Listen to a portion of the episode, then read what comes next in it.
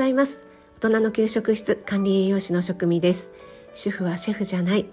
簡単なものでも家族のため誰かのためを思って作った料理はすでに愛情です。何度食べても飽きない味こそ家庭料理。そんな思いで配信しています。はい前回に続いて熱中症予防について少しお話ししてみたいと思います。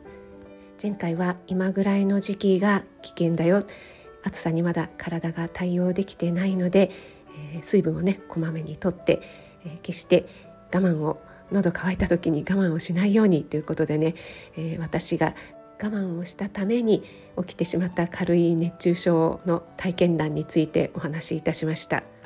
今日はですね熱中症予防には水分補給が大事だけれども塩分はどうなんでしょうかというお話を少しねしてみたいと思います。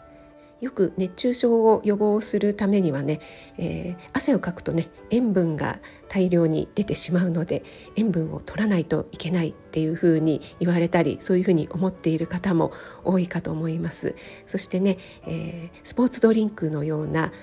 塩分と糖分が合わさったような、えー、比較的こう体液に近いような状態のドリンクを取る方がいいというようなね情報もありますよね。これはその通りで、えー、決してね間違いではないんですが一方予防についてっていうことで言うとですね水分の摂取というのがポイントになってきます。この喉の渇きを自覚している自覚した時っていうのはもうすでにね脱水が進んでいることもあるので意識して水分をね取ることが水分補給をすることが大事なんですよね。ではこの時に塩分も意識してね取った方がいいのかどうかということなんですがこれはですね、えー、意外とノーなんですね。スポーツ選手だったり、えー、外でねお仕事作業をするような方もう本当に大量にね汗をかくような方っていうのは塩分を意識して取る必要があるかと思うんですがそうでない方というのはですね私たち日常生活でほとんど塩分というのは足りているんですね。足りているどころかむしろ多いぐらいです、えー、大体ですね塩分の摂取量って1日 10g ぐらいとっていると言われていてこれはですね1日の食塩摂取量ですね目標としている量よりかなり多いんです。日本人はお漬物とか梅干しとか佃煮とかねそういった塩分の高いものを食べる習慣が比較的ね若い人はどうなのかなと思いますがそういうのがねありますのでもともとね塩分を取りすぎている状態なんですよね。でこの塩分を取りすぎることによって高血圧にもつながってくるので大量に汗をかく人以外は予防のために追加して塩分を取るというね必要はほとんどないです。なのでね室内で、お仕事をされている方あまりね汗を大量にかかない方が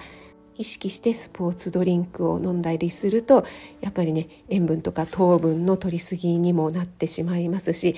あと塩飴みたいなねものありますよね結構ねそういったものをね意識して取らなくちゃいけないんじゃないかしらなんていうふうにね思う方もいますがそれよりも水分こまめに水分を取るように意識してみてください。そしてね、えー、水分はあのお茶とかカフェインが入っているものはかえって、えー、利尿作用が起きてしまって